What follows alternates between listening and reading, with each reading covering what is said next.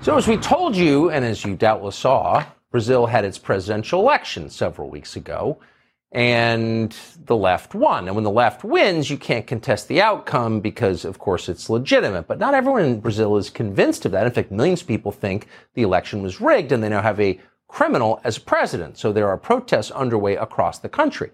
There are reports tonight from investigative journalist Matt Tyrmand that the Brazilian military stands with the incumbent president, Jair Bolsonaro.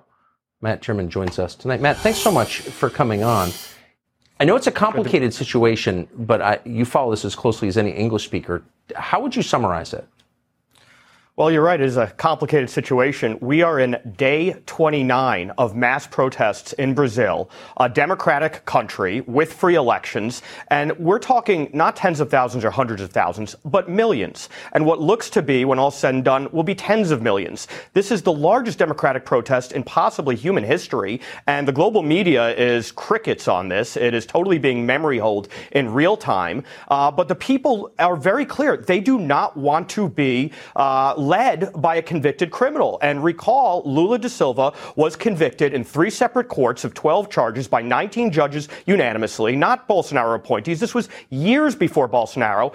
And his judicial appointees in the Supreme Court had freed him in the last two years just so he could run in this race. And they annulled and vacated his multiple sentences 12 year sentence, 580 days he served. They let him out to run. And Brazil has a law in the books that says no convicted felon can be an elected office. And they vacated that. They absolutely put him on the chessboard so that they could attempt to control the outcome. And now the people in mass are crying foul. Even in the districts where he supposedly has a stronghold, uh, say the Amazon with indigenous peoples, they're marching on Brasilia. Every city in the country is filled with protesters. And now the question is what is to be done when you have a judiciary that is not comprised of judges in the classical sense, impartial, nonpartisan judges, but political appointees and partisans who are working to skew an electoral outcome. Uh, and so the military has a special role in the Brazilian Constitution, Article 142, that says they are the ones to adjudicate separation of power disputes.